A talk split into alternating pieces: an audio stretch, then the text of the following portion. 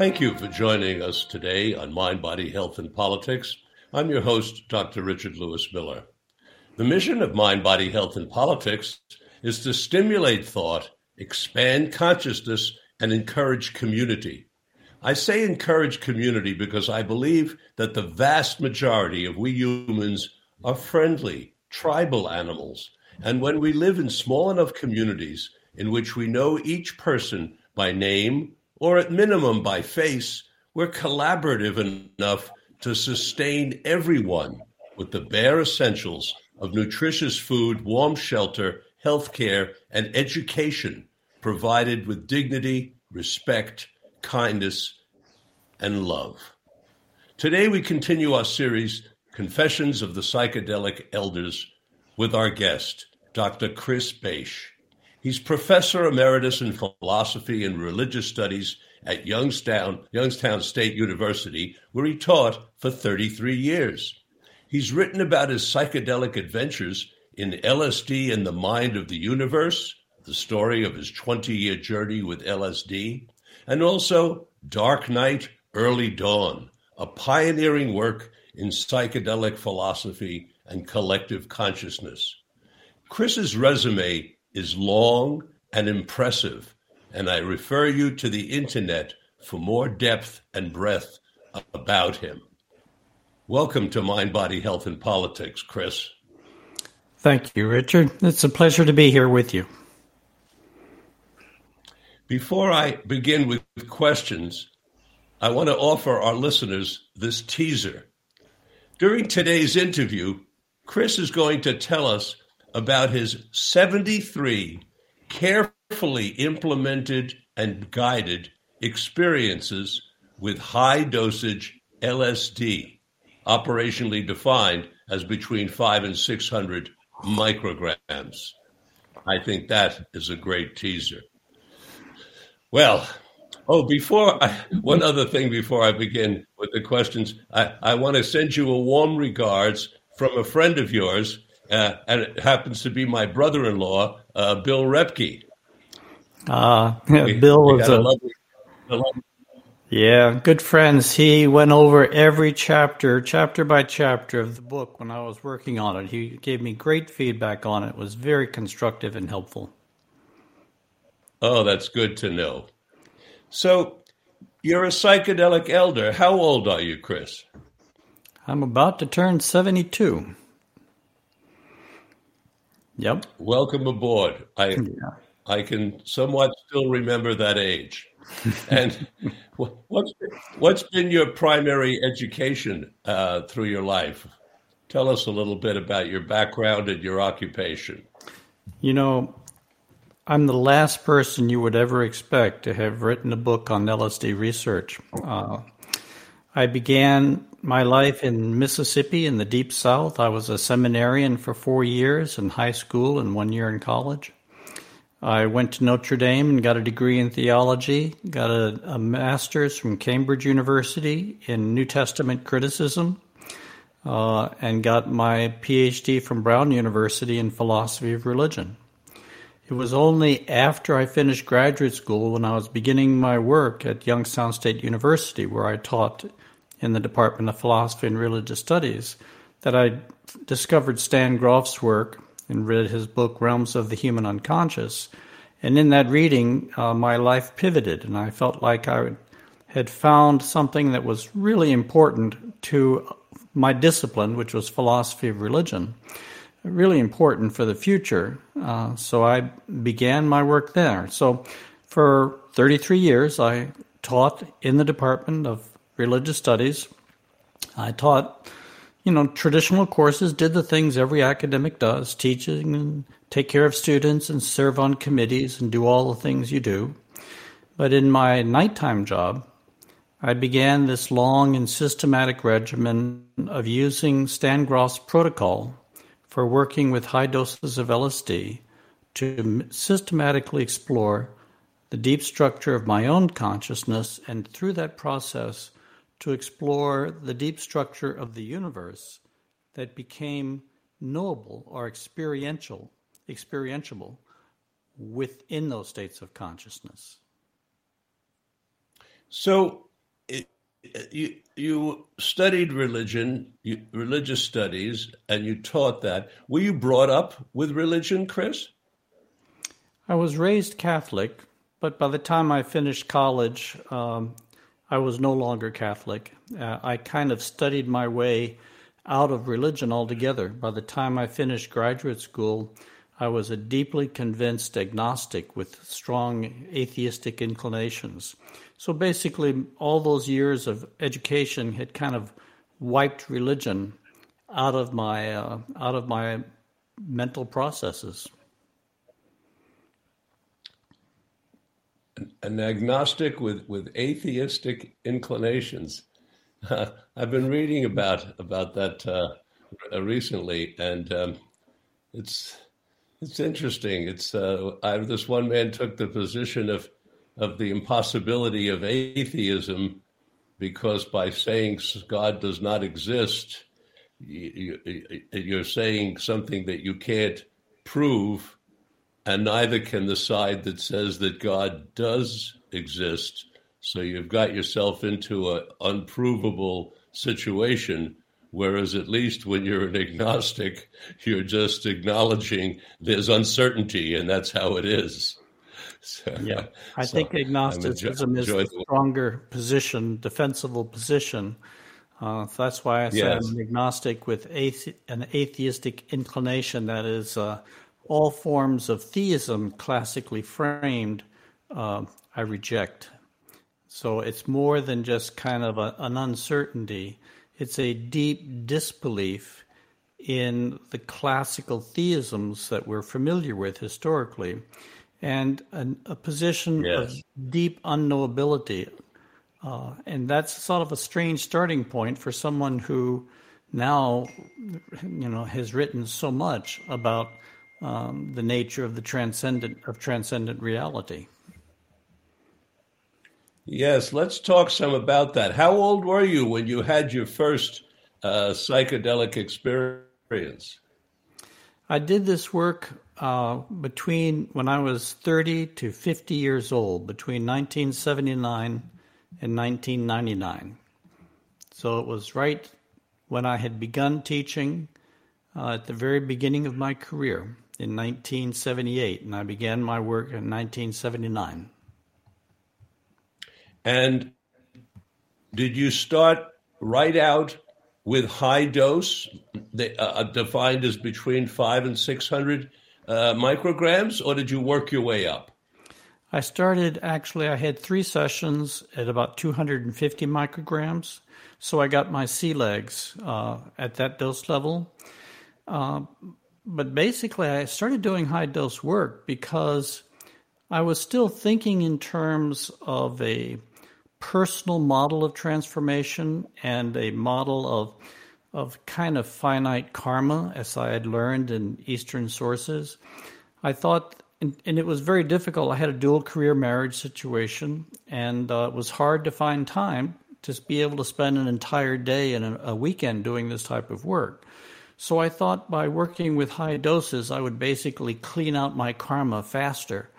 Um, then, and if I could just survive the intensity of the confrontation and would confront my shadow conscientiously, that I would accelerate my own personal transformation faster. Now, all of that way of thinking um, blew up over the first couple of years when I began to realize that my sessions were going into waters much, much deeper than anything to do with my personal unconscious, much deeper than and the project became much deeper than uh, personal transformation. But once I came to that understanding several years into the work, I had developed uh, a capacity and a familiarity working with high doses, so I continued in that genre. Though I don't recommend this protocol, I honestly don't. Uh, n- now that I understand the things that I understand at the end of this journey, I really would recommend uh, a much gentler approach to the deep psyche. Uh, yeah. Well, when you say a much gentler approach, are you also uh, suggesting a a gentler end game? In other words, starting with less but not working your way up to five or six hundred, or a gentler approach, meaning maybe starting with a hundred but working your way up to five hundred or six hundred?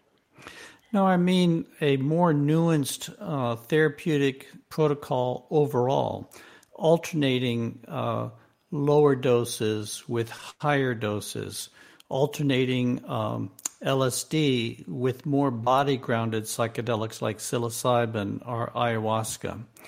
Um, I think of LSD as kind of a high ceiling psychedelic. It tends to push the cosmological ceiling, at least, and especially at these dose levels, whereas psilocybin and ayahuasca are more um, grounded psychedelic experiences, give you much more of a of a, a, deep engagement with one's physical body, with one's emotional processes, when in that in that sense, and therefore a balancing of the rhythm of and only going into high dose spaces periodically in punctuated ways rather than hammering so relentlessly at those deep far boundaries. I think that would give a better result in the end. But that's what I know now. I see. That's that. Yeah, that was yeah. very helpful. So you're, you're not suggesting to avoid the fi- the high dose altogether. You're saying create a balance between both high doses and lower doses, but also create a balance w- with other, perhaps other psychedelics. Uh, how many ayahuasca uh, uh, journeys have you experienced, Chris? I've only done I've only done a few of them. I think I've done four ayahuasca sessions. It's just the opportunities that have come my way and not come my way. And uh, uh, and what about uh, psilocybin? How how many times do you think you've experimented with that? Oh, this was all work that I did after I stopped my my LSD work in '99. Yeah, uh, I would I say probably maybe 15, 20 times. I see. Okay, so you, what you're saying is your experiences with the different psychedelics were more consecutive, and now retrospectively, you're saying perhaps one might do better by having them alternating uh, more concurrently rather than consecutively. So, in order to create what you're describing as more of a balance. Yes, I think so. I think um, working with psilocybin, for example, can help you integrate deeper um, LSD experiences. Uh, they can help your body absorb the enormous energies that are activated when you move into very, very deep, pure states of consciousness with, with LSD. So please take us back to the beginning when you started and get into some details for our listeners, please. Our listeners who perhaps have not read your books for whatever reason, but maybe they'll be inspired to now. I think so. Mm-hmm. But give us some of the details and the circumstances of when you started and who were you with at the time? You know, the mm-hmm. actual meat and potatoes. Well, um, I was married, and I had the good fortune of being married to a clinical psychologist. And uh, Carol, uh-huh. and my first wife, and we were married for 24 years. Carol is the mother of my children.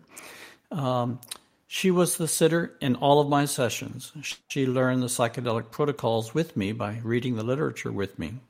The protocol is straight out of Stan Grof's book, LSD Psychotherapy. So I always, I mean, I always started in the early morning. Um, I always worked in complete isolation. I was always protected. I was working at home or in my wife's office. I was lying down, eye shades, earphones, very carefully selected music, puke bucket by a corner because at least working in these levels for me always involved a fair amount of throwing up along the way.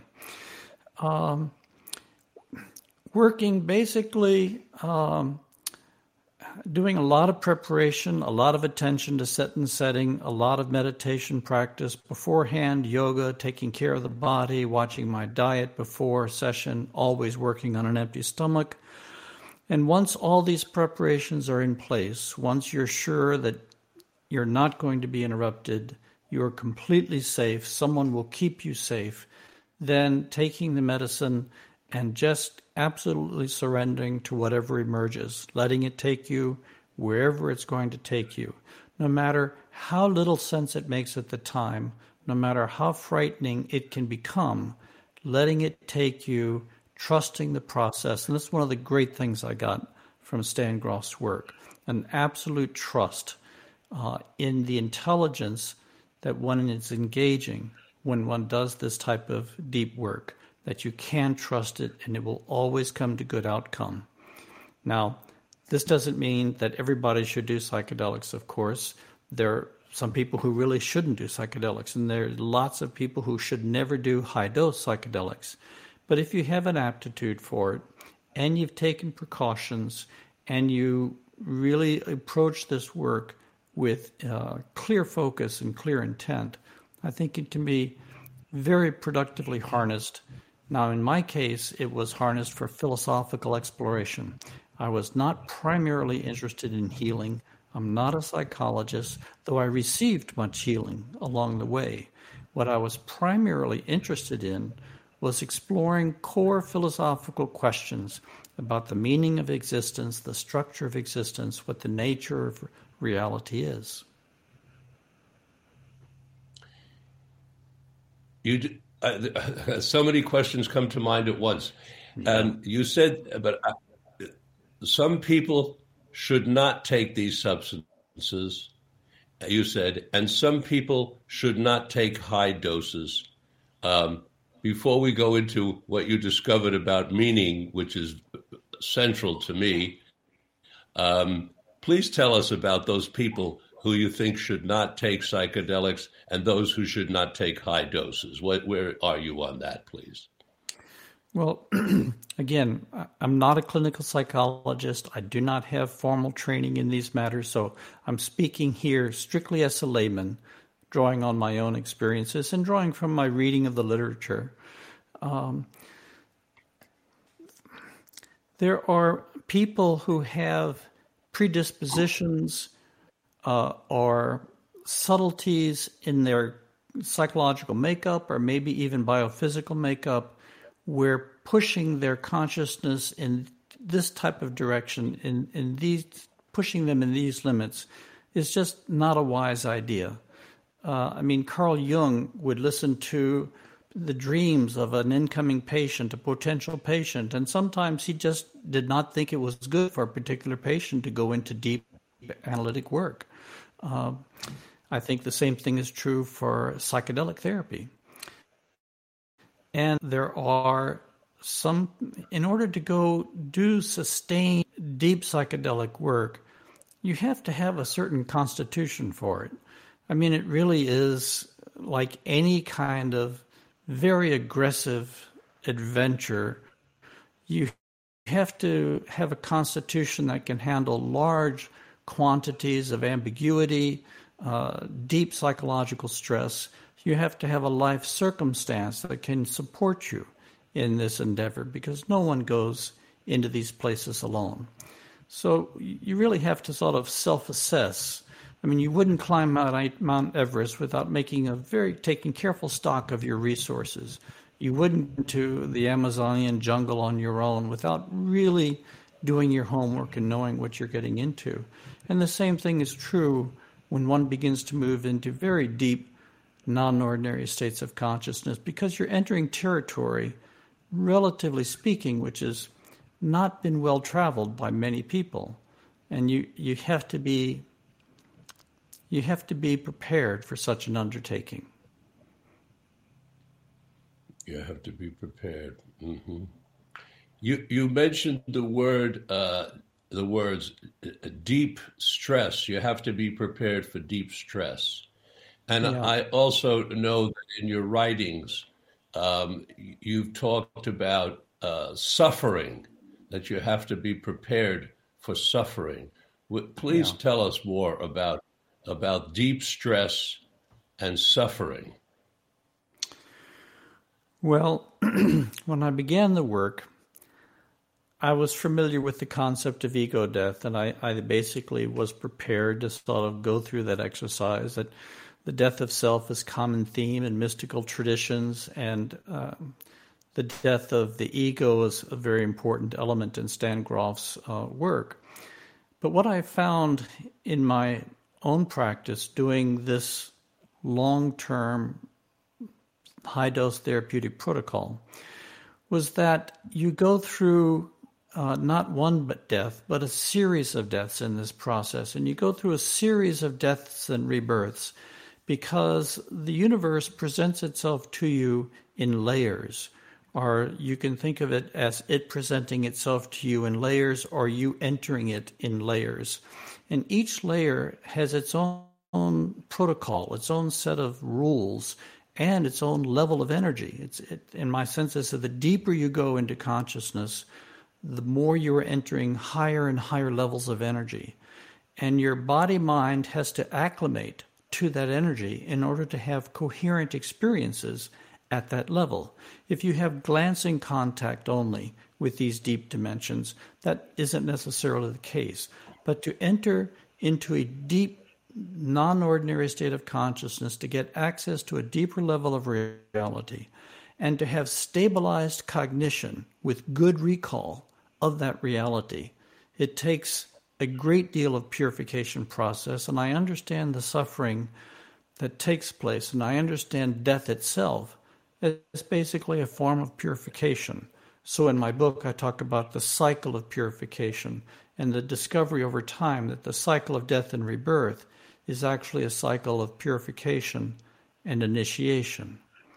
And so there is in fact, there, you go through so many cycles as your journey continues deeper and deeper that it becomes a theoretical question. Exactly what is dying in these what you experience as these successive deaths? And i have an appendix in the book which addresses the question what is dying and being reborn? And i lay out sort of four levels of an answer when only the first is ego death uh, and even though these subsequent deaths are very personal in a way, it's not ego that is dying, but something more. I was so concerned about this that it is actually my major, the major concern I had when I began to share my journey with the world in this book was the quantity of suffering that it involves. I was concerned that people would be uh, scared by what they thought it implied about the universe or that they would misjudge the methodology. Uh, and yet I could not conceal this suffering because I think it's important first just to be honest about the nature of the journey and because it has important theoretical ramifications. Early stages of the suffering have to do with your personal story and your personal history. Later stages, a later stage of the story, has to do with humanity's history it has to do with clearing trauma which is lodged within the collective unconscious. And there's a way in which, even though you start the work as an individual, as one opens and expands deeply enough, one actually engages or dissolves into dimensions of the collective psyche, which you can then begin to facilitate a healing of those dimensions by consciously engaging some of the pain that's stored there, just as you can heal your own personal psyche by consciously engaging the pain that's stored in your personal unconscious. And so, for years after I finished my personal kind of death rebirth process, I was involved in this, what I call the ocean of suffering, which was a collective process and then I went into deeper levels of archetypal reality and deeper levels on the causal and what I call the diamond luminosity domain. And there's always a price to pay for entering these deeper levels. You you kind of have to kind of pay the the initiation fee. You you have to be willing to surrender everything you have known up to that point in time and dissolve everything that you have been up to that point in time in order to be taken into and be yet again re educated on how this new level of reality operates. At least that's how that's what happened to me, and that's a story I've tried to tell in LSD in the Mind of the Universe. One of the uh, many, many important points that you make is that it's important for us to know when we experiment with a substance that alters our consciousness, whether we're having an idiosyncratic response, this is our response to this particular substance, or whether others are having similar responses. And you say you were able to uh, read about and make contact with others in order to get an answer to that question. Would you comment, please, about that? Well, yeah, this is one of the reasons Stan Grof's work was so important to me because Stan's work was based upon his his working with so many hundreds, even thousands of people. And his collected writings, he was gathering the experience of so many, many people and offering a, uh, a map of consciousness that was derived from many people. Uh, and that gave me a, a, wide sense of the lay of the landscape. And it gave me a sense of understanding how my experiences fit into that larger landscape. And then, in addition to that, I had the advantage of being a professor of religious studies, and I taught courses in comparative mysticism. I taught courses in Buddhism, so I had a sense of many spiritual autobiographies, and I had a sense of some of the ordeals that various spiritual aspirants went through Teresa of Avila and John of the Cross, and many uh, Eastern teachers.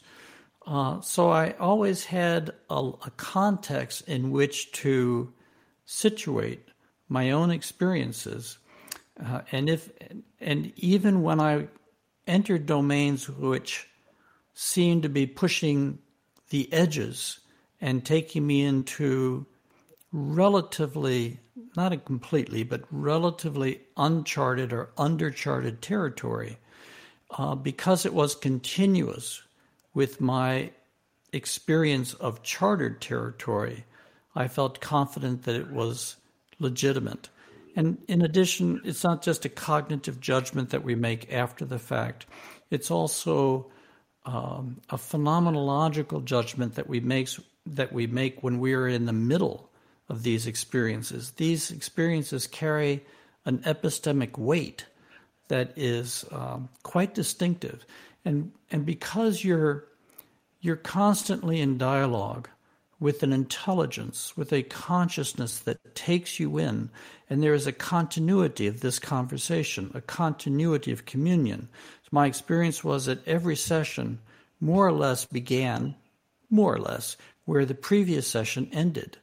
And there were stages of initiation, so it was an ongoing communion, an ongoing dialogue in which one is literally being worked with, one is taught, one is initiated, one is purified, one is broken down, one is taken into, and one is loved in this process. One is loved and rewarded.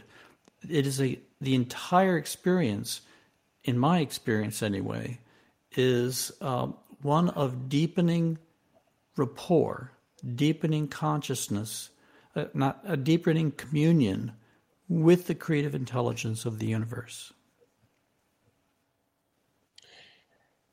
Prima facie, if we say to somebody, you take some of this and you're going to have ego death, that's pretty scary.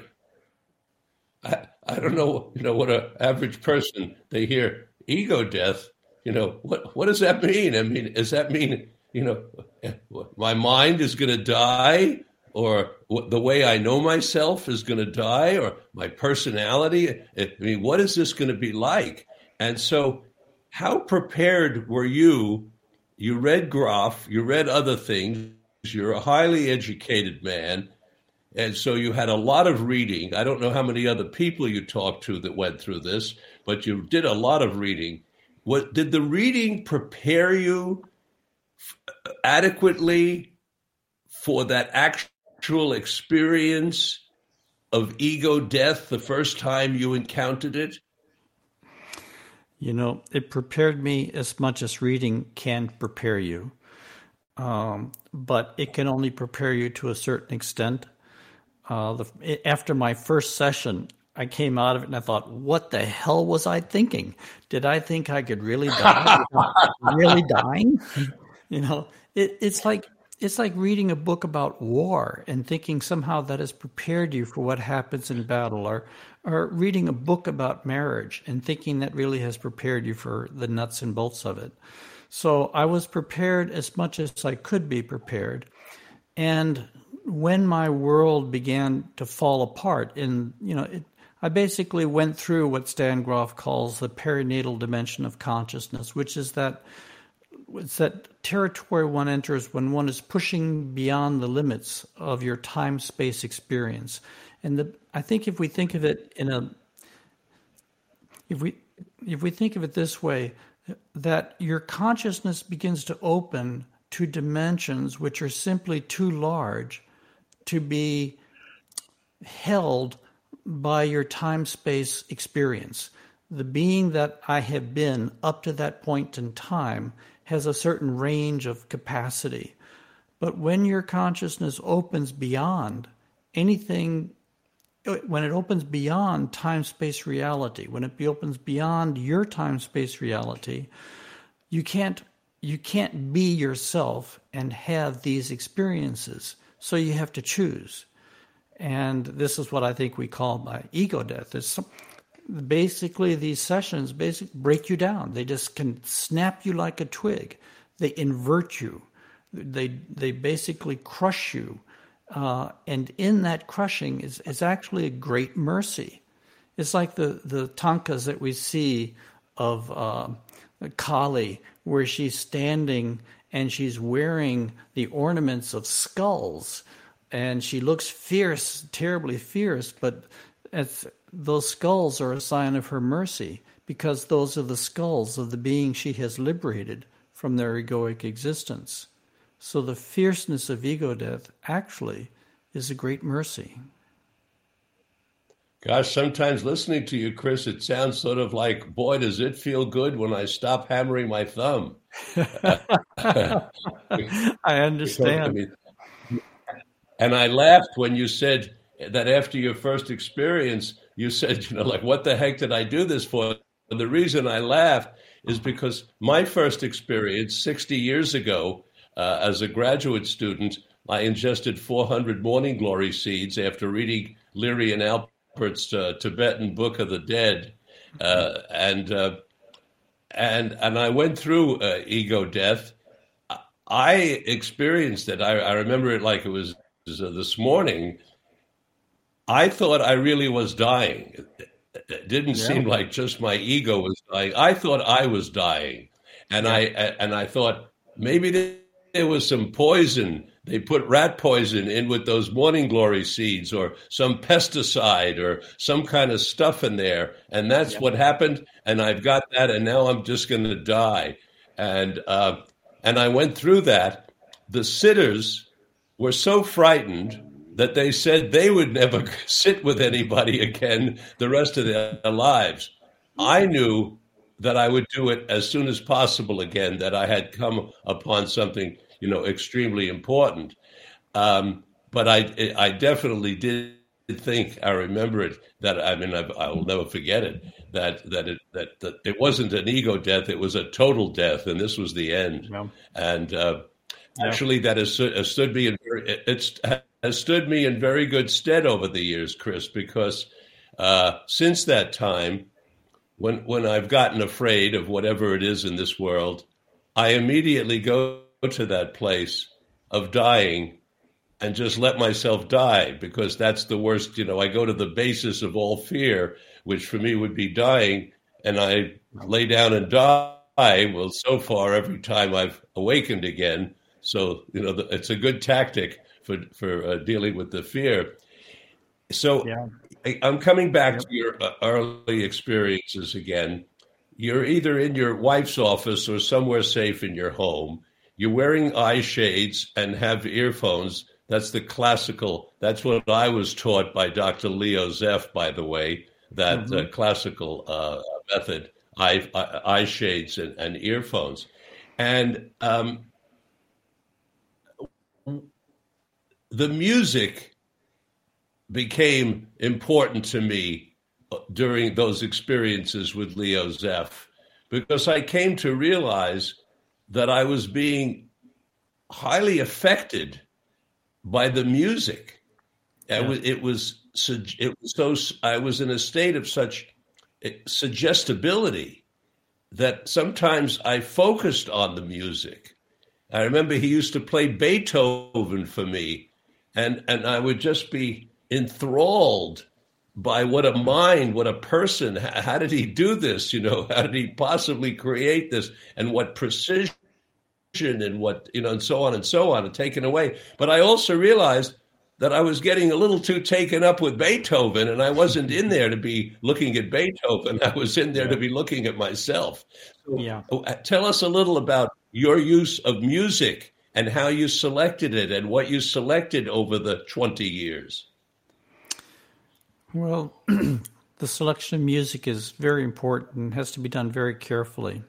And you're right, it can become a distraction. And again, generalizations here are very tricky. So I always want to bracket what I'm saying is this was specific to this particular protocol. So the music I was working, I was choosing was a music specifically for a high dose protocol. And in a high dose protocol, you're basically blowing your consciousness apart. You're, you're not taking it in by layers. You're just shattering it and dissolving it, and you're dissolving your mind into orders and orders and orders of mind. And music can help you uh, gather your strength and focus you. It can help you break through your own layers of resistance as you as you go forward.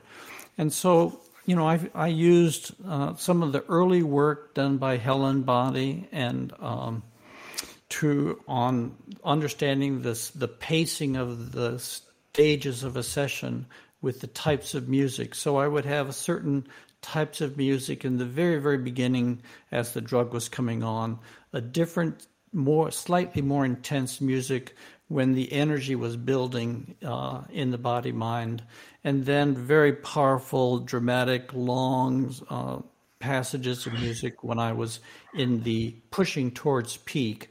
And then shifting music again when you are in the peak hours when you've broken through and you're in the the huge spacious places and then a different music sets of music as you're going into the very very long slow return because of course LSD has a long tail and it's a, it's a matter where you, you're wanting to hold your memories and process them process them as your consciousness recongeals.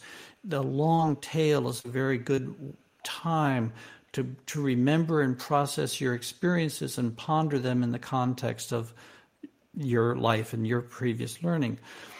I found that for me, while I started with some, you know, musical playlists that were available in the early days, uh, which involved classical music, Beethoven's piano, first movement of the piano concertos, for example, other classical pieces. I happened upon uh, early on uh, the Balinese monkey chant. And that music had such a dramatic impact on the intensity and depth of my session that I immediately pivoted and I began to collect indigenous music. And I, I left the familiarity of classical music, not entirely, but for the most part.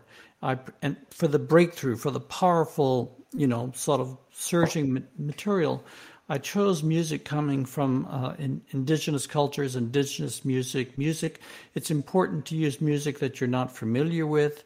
No music with English lyrics because you don't want any any words that you're familiar with scripting uh, your experience. No music you're familiar with, and I found that I could only use music about three times in a session. After that, the music gets saturated with the experiences that you've had with the music. and if you want to have fresh experiences, you don't want to script it with your old experiences with memories being tried music you had used. So I was constantly revising and expanding my lab my uh, library to bring new music uh, into the sessions. You are like a Lewis and Clark of honesty, right? You you are you are because as contrast to people that I have interviewed and talked to over 50 years about these experiences. What is wonderful and unusual, and, I, and you know it about what you did, is that you were regimented, you were disciplined, you did a particular thing in a particular way, and you took notes, and you took notes this, the next day as well. I know that we're going to talk about that. And so you have gone through the terrain and have a map. And people listening to this are going to be able to benefit from both hearing this broadcast and from reading your books. And it will help them a great deal because if they're going to be going from LA to New York and it's complete wilderness and, and hardly anybody's ever done it before, to be able to read about and listen to a man who's done it can be tremendously helpful. So, with that mm. introduction, break the experience up. How long does it typically take? How many hours? And give us oh by blow the first hour, the first, the second, third, because you obviously have broken it into segments enough in order to have music for different parts of the experience. So amplify that for us, please, so that these people who are going to make this journey through the wilderness, you know, have some de- more details. Well, thank you for your comments, and and I did try to be disciplined, and I did try to uh, take careful notes. I mean, I was trained as an analytic philosopher. I was trained as an historian, you know, so I really, you know, tried to stay organized in the process. And frankly, I, I, wanted to leave careful breadcrumbs in case I got lost. I wanted to be able to find my way back, which turned out not to be an issue. Uh, and I also want to say that whatever map, and, and I do have a, a, a cosmology that's emerged in my work, and I do have an understanding of certain layers and the phenomenology of those layers, but that is specific to this substance and this protocol. If you use the same substance with a different protocol, lower doses, you would tap into the infinite complexity of the universe differently. If you used uh, different substances, psilocybin or peyote or ayahuasca, each substance has a certain access to a certain range of consciousness. And um, there, what strikes me most when I look at my work as a whole is is that is its depth but also what's not in my sessions, what doesn't appear, and what appears so strongly in other people's sessions. And I, I, think that what's important is the aggregate map that we gather when we gather the experiences of many people working with many substances together, and we look at them simultaneously. So, for example, ayahuasca gives one great contact with what you might call the elementals, with nature spirits, with the nearby uh, spirits of one's life, or the guardians of one's soul, or um, the lower deity realms, for example. Um, and all of these territories are things that I didn't spend a lot of time exploring. And, and so we really have to be careful my map is just first it's my map and then it's this substance and this protocol. So with those provisions, uh, Helen Bonney uh, differentiated uh, five different stages of uh, a session. I tended to break it down into sort of four more simply. Uh, there is user friendly, familiar music which you're waiting while the drug is coming on, just to keep yourself relaxing. There is music during the next hour while the drug is coming on and you're feeling the energy build up, more and more energy building up in your body. You're beginning to lose uh, your grip, so to speak, on physical reality. Uh, and that builds an intensity. And my experience is that every session breaks down into two halves, so to speak. Halves, not literally temporal halves. But there is the first phase of the session is always some form of intense purification, some form of physical, psychological, psychospiritual purification, which involves coming to terms or engaging some of the limits that are built into your body mind experience, some into your history, or limits that are built into human experience, into human history, or limits that are built into being a material being at all. Uh, there are some of the limits are so strange that you encounter you can't even understand how these limits are constricting your experience until after you've moved beyond them. So there is that. Let's go back to an individual session. There are these early hours where the energy is building, you're getting drawn into more and more potentially frightening, potentially intimidating, certainly physically demanding, psychologically demanding experiences. And then eventually, if you surrender to them, if, if you can hold the posture and surrender to them, you come to a, a breaking point. You come to a, a transition where uh, some deep sacrifice is asked of you or you simply endure a purification which eventually runs its course, and then you're lifted into a deeper, more expansive state of consciousness. And this is entering into the second half of the session, the ecstatic half of the session. Now, uh, Sometimes you move back and forth across this boundary multiple times. You may move into the ecstatic portion and then be asked to go back into purification and then back into the ecstatic portion.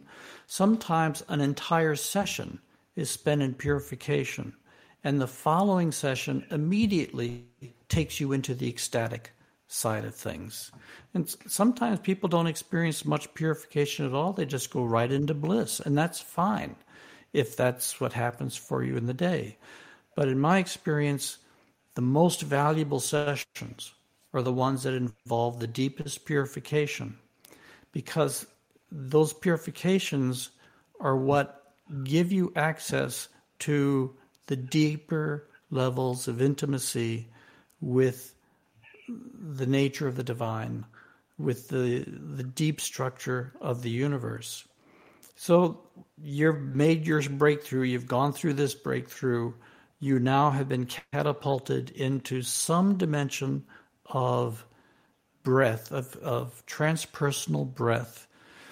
And the remainder of your session, let's say, to keep it simple, is going to be spent in this territory, enjoying it, basking in its glory, receiving teachings in it, uh, and then this will continue with a very high dose LSD session. We're looking at an eight hour day, uh, five to six hours of very, very intense work.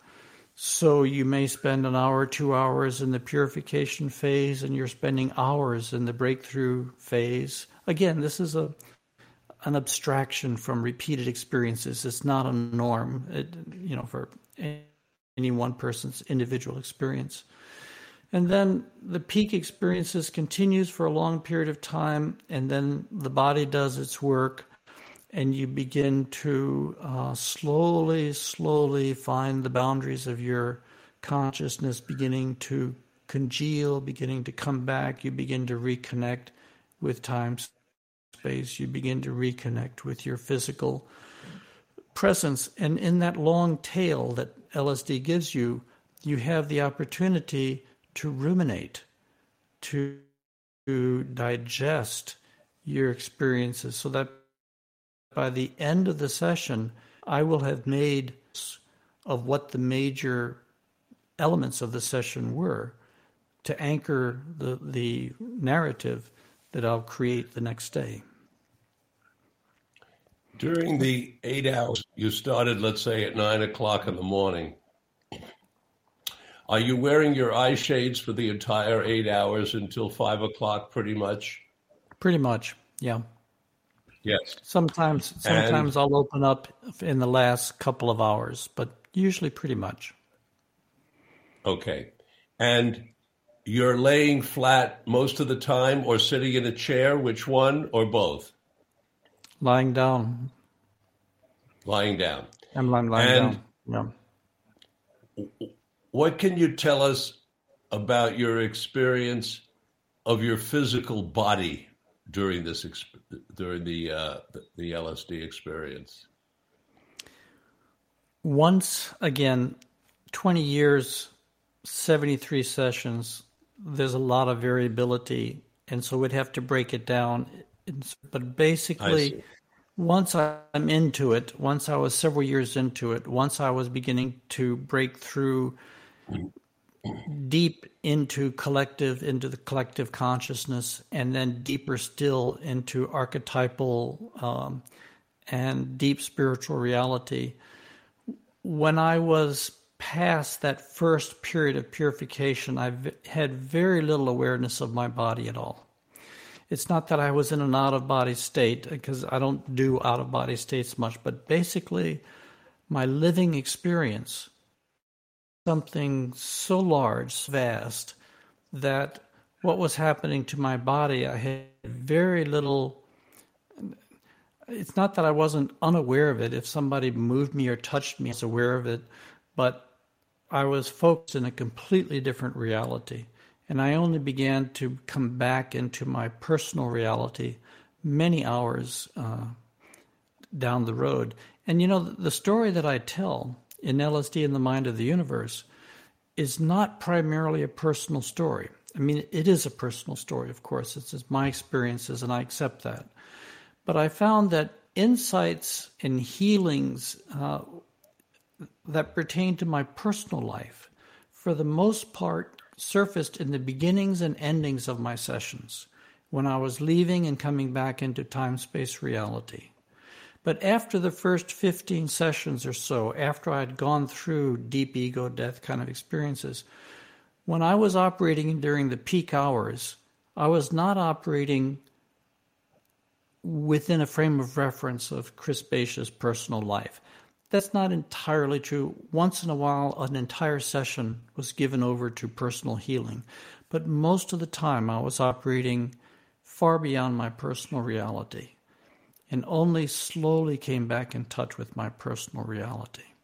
Now, to engage, to have that type of sustained drink with spiritual reality, to have that type of, I would want to maintain that communion as deep, let it go as deeply as possible and hold it as long as possible.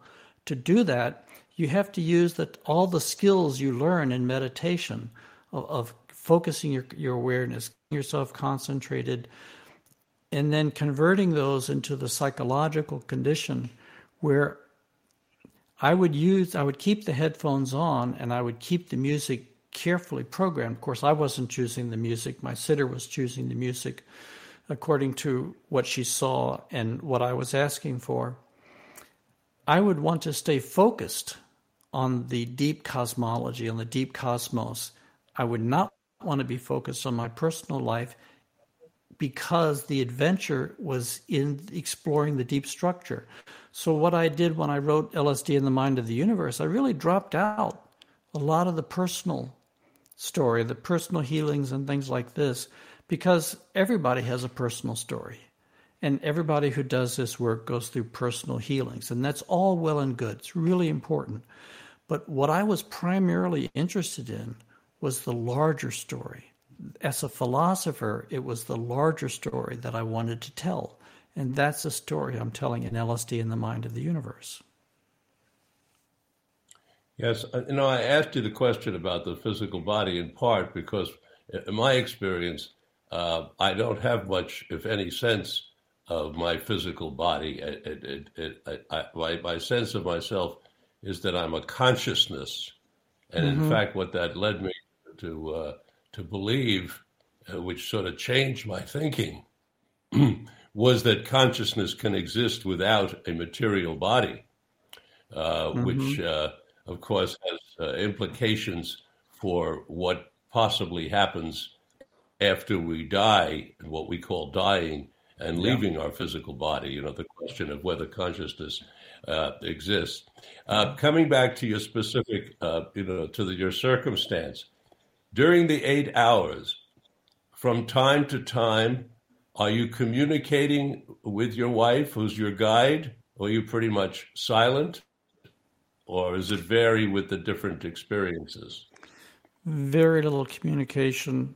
Um, sometimes I would let her know where I was or I had gone through a transition. I needed different music, but we did not talk. Um, sometimes she would check in with me uh, but largely, the only way or the primary way she would communicate with me was through the music, through changing the music.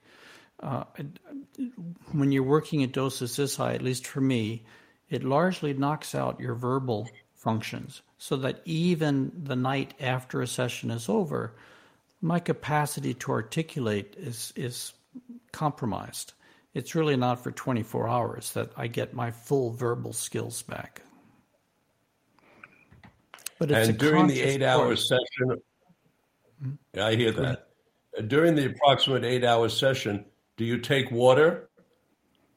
Uh, yeah, I will be drinking water from time to time. Uh, it's, yeah, I do take some water from time to time. Uh, but consciously, it, it is, you know, I call them sessions, and they are sessions because it's not recreational. It's but it's really you know like the the Zen term, the sesshin. A sesshin is a period a set aside, a period of time set aside for spiritual practice, traditionally meditation practice. And I think of these as psychedelic sessions. Uh, but I thought that might be a little precious, so I, they are to me sessions. They are periods of time set aside for very, very intense spiritual practice, using all the amplifying power of these substances but the what I contribute is the the intentionality and the discipline of learning how to ride these states of consciousness, learning how to stay focused in them, and surrendering to them in in order because. It, not because I like suffering and not because I like you know the, some of the harder things it puts you through, but for the joy of discovery, for the joy of of the communion, for the ecstasy of, of dissolving so deeply into the universe and learning those things which can only be learned in those conditions. I mean, uh, as you know, in these states of consciousness, you learn by becoming. You can't take the ego out somewhere and have an experience.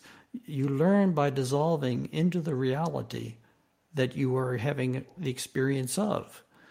And when you surrender completely to some of these conditions, the ecstasy is the ecstasy of intimacy with dimensions of being and dimensions of, of sense of, of, intelligence and dimensions of compassion, which at least would lie outside my ordinary time space experience. Now, there are great beings, of course, who have completely natural access to these dimensions without any of the amplifiers of psychedelics. And, and those beings, those great Mahasiddhas, the great spiritual masters, are always, have always been my, my models for how to conduct oneself in the sessions. But for me, a person of much more modest capacity, it is these precious hours of communion which make the entire uh, process worthwhile, deeply worthwhile. So th- these experiences, 73 of them, were going on for 20 years, from the time you were approximately 30 to approximately 50 years old. During that time, did you have anyone or any ones that you were able to share these experiences with, or was it pretty much you and your wife? Well, for most of that time, it was me and my wife. I mean, I lived in Northeast Ohio. I wasn't living in the Bay Area, you know, San Francisco. If I'd lived in a in a, a more psychedelically initiated community, there would have been more people I could speak with. But I had to keep this work completely private in order to protect my career. You know, I could not let my students ever know about this work or my colleagues, and though my friends knew what I was doing, but I just could not bring it into my professional life. But eventually, you know, as time went on, I began to publish. When I published um, Dark Night, Early Dawn in 2000, I had finished my LSD sessions, and Dark Night, Early Dawn brought me to the California Institute of Integral Studies, where I taught, did some summer teaching uh, in the Department of Philosophy, Cosmology, and Consciousness. And then I went to uh, the, I was director of education or transformative learning at IONS at Institute of Noetic Sciences for two years. So by that time, I was I had more and more opportunities to speak with people about these things. But during the years when I was incubating the deep work, my contact was limited. It was really only a very few people and, uh, and, and a very limited number of contacts in the Bay Area, um, which has its ups and downs. Clearly, it has its downs. The up is I it, I had the space in order to figure out on my own some of the paradoxes that were emerging in my work. And I did so without having recourse to the advice of other people, which I think in some ways would have been helpful, but in other ways would have been constricting. Did so you, I had to formulate take heat? understandings. Did you take heat from people with regard to your experimentation? Were, were there criticisms? Were you concerned about such things, being a university professor? Hmm. I did not take heat in my uh, in my university environment because they didn't really know about it. And then when it began to become more public later in my career, when I became more selectively outspoken, uh, by that time I had earned my spurs at the university. And you know, if you if you're a good teacher and if you're dedicated to your students and you take good care of your students, and you're a good colleague to your in your department and you do the things that colleagues do for one another you you handle the responsibilities of all the committee assignments at the department and college and university level if you do those things you you, you generate a, a body of goodwill and by the time my psychedelic work was becoming uh, public uh, I was good friends with my department and university colleagues, and so I, I, had their the benefit of the doubt. I had their respect. Now, that doesn't mean that they really understood what I was doing, and it was really. Uh, I mean, they actually gave me an award for the university did for Dark Night Early Dawn, which is you know my first book on psychedelics, and which means I think which gives us a, an indication that our colleagues who sit on these committees who assign these re- awards don't have the time to read the books that they're judging. They have, so I don't think they ever really read the book. But by the time I wrote LSD in the Mind of the Universe, I had retired, and I had to wait to retire before I could even begin that book because because I think it would have jeopardized my ability to maintain my career. And I love teaching, I love being with the students. I wouldn't want to put that at mm-hmm. risk. If you were put in charge of a group of scientists, all of whom were about to do research into psychedelics, where would you point them? What would you like to see them do? Hmm.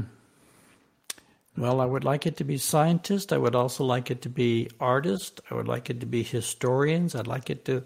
I'd like us to collect a gathering of the best of the best, uh, covering a wide variety of disciplines. And I think if they were to undertake a, a systematic exploration.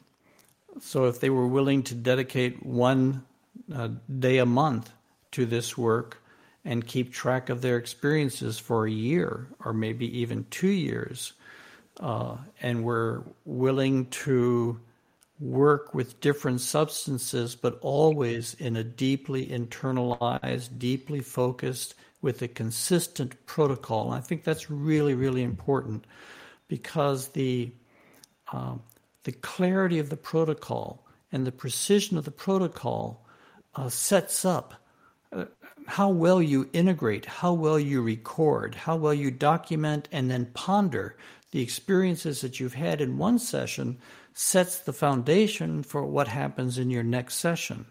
It's like keeping a dream journal. If you start to keep track of your dreams, you start to have more interesting dreams because it's as if your unconscious says, Oh, he's paying attention. I'm going to start really communicating to this person. Likewise, in psychedelic work, the more thoroughly you integrate your work, the more uh, the more the universe will reveal to you in subsequent work. So I would aim them towards a precision of protocol, a variety of substances, careful recording of the experiences, and then uh, uh, sharing, gathering, collecting everyone's experiences, putting all the puzzle pieces on the table. Any one person's experiences can always be maybe skewed in an idiosyncratic direction. But when we have lots of people's experiences, we factor out those idiosyncrasies and we begin to see the common ground. Based on, on your cosmological research all these years, where are you on the issue of essence preceding existence or existence preceding essence? oh, goodness, you're asking me to think like a philosopher. And, you know, I find that I don't think like a philosopher in that way anymore. I think psychedelics represent a turning point in how we can do philosophy, just as they represent a turning point in how we do clinical practice, of how we do therapeutic work with clients. It also represents a, a, a, turning point, a true turning point in history in how we do philosophy by systematically expanding consciousness and then coming back and digesting, evaluating the experiences that we've had. That opens up new territory. But as, as someone who is that kind of philosopher, well, my experience has been that there are many, many levels, levels upon levels upon levels to our universe. And that the deeper levels, that all the all the surface levels are sourced in, rooted in, ontologically and epistemologically rooted in the deeper levels. And that eventually one can follow the whole process of evolution back, and you can follow actually the cosmology of existence, the birth of the universe, back into the primal void out of which all existence emerged. One can dissolve into the archetypal currents that lie in between the primal one and the manifest many. One can have conscious rapport with those dimensions. And, and the more deeply I've gone into that, the more the more I bow down in deep, abiding respect to the majesty, to the creativity, to the scale of the intelligence which lies behind the universe, so that all of the our individual, the small, the philosophies, the, the questions I had going in, many of them were answered, but many of them were just dissolved by the radical reframing I was forced into as my experience opened into deeper and deeper levels of, of this of this being. So it's a yeah. The very the very questions themselves dissolved, is what they you do, say. and and new ones take their place. Uh, new ones take their place, so that in the beginning I had a very personal orientation. You know, I was looking for something good to come out of this for me. But in most of my work, as it opened, what I really wanted was something good to come out of it for my species. The story became the evolution of the species. The, the I was taken into deep time, which is a different modality of time. When in the early years I experienced my life as a completed whole, start to finish, as a simultaneous now. I know that sounds absurd, but that's that was the nature of the experience consistently for several years. But then eventually I was taken into deeper and deeper levels of deep time, and I was given experiences of the evolution of humanity and given a series of insights or consistent teachings over years of the crisis that humanity is is coming into. And this was taking place in the you know, in the 90s, in the mid 90s, and I was not ecologically informed and I was not at all aware of the things that we are aware of today in terms of our ecological crisis and the, that's impending on with us now. And, but I began to have visions of humanity entering this profound crisis and going through a, a collective death and rebirth process, a, a, literally a process that was going to change human existence, not only socially, not only our civilization, our economics, our but changes archetypally at the, at the core of the blueprint of the collective unconscious, that nature was in the process of drawing forth from history a higher functioning human being, a higher form of human being, and that it had been preparing this, it had been building this and preparing this through thousands and thousands and thousands of years of reincarnation in the constant expansion and contraction, expanding and contraction, we were learning more, we were becoming more, we were developing new and deeper capacities. And I think there is a crescendo coming, not only in how we conduct ourselves on the surface of the planet, culturally, socially, politically, but simultaneously there is a crescendo coming in our inner evolution, so that just as we are trying to come together as a planet in some deep, deep way, we are also coming together psychospiritually. I think that all of our former lives are coming to a fusion point. They're coming into a point of merger. They're coming into a fusion point and giving birth in history, inside physical existence, to a higher form of identity, a higher individuality. This is what I call in the book the birth of the diamond soul. That the diamond soul is our soul identity, which holds all of our former lives, all the memories of those lives, and the memories of all the relationships we've had in those lives, that, that all those memories congeal and reach a fusion point and give birth to a to the soul, but not a soul in the afterlife a soul inside physical existence, inside our bodily existence. So, you know, the scale of witnessing witnessing an entire planet going through an evolutionary process of that magnitude, witnessing rebirth.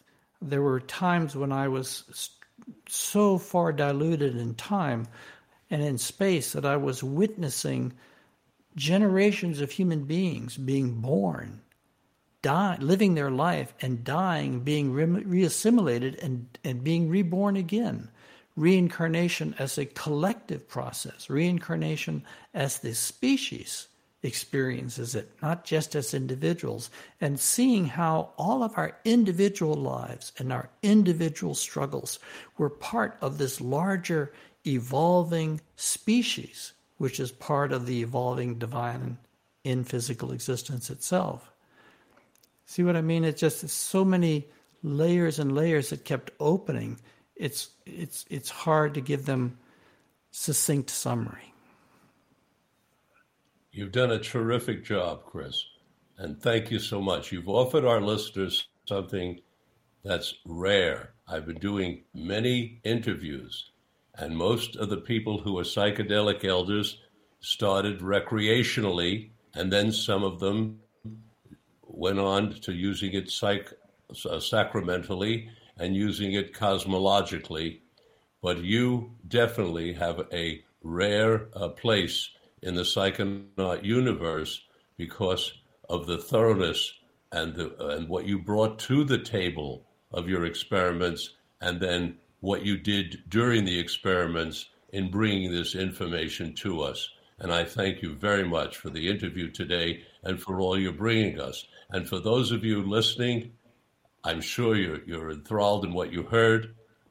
Just a reminder Chris Bache, B A C H E, LSD and the Mind of the Universe. You want to read that. And you want to read the other one, Dark Night, Early Dawn. So thank you all for listening for today's broadcast of Mind, Body, Health, and Politics. And thank you, Charlie Deist and David Springer, who working together as a team make this broadcast possible. The preceding program is brought to you in part by Thanksgiving Coffee. The founder of Thanksgiving Coffee, Paul Katzeff, is a social worker and political activist from Brooklyn, New York, who has literally improved the lives of millions of coffee growers around the world by bringing them some of the money that comes from the coffee industry. Before Paul, they got hardly anything. Paul has created three special mind, body, health, and politics coffee blends, and he is soon adding a CBD blend. Paul donates 20% of all his internet sales of the special mind, body, health, and politics blends to the COVID Response Network. It's a nonprofit 501c3 whose mission is to protect California's North Coast from COVID. So go to the Thanksgiving Coffee Company website, buy some Mind, Body, Health, and Politics coffee, and support the COVID Response Network. Spare injury, save lives. And also, it serves as a model for other programs. So, health programs, that is. Please join me again next Tuesday at 9 o'clock Pacific Standard Time for our next stimulating broadcast. Until then, this is Dr. Richard Lewis Miller reminding you that good health is worth fighting for and it's essential for life, liberty, and the pursuit of happiness.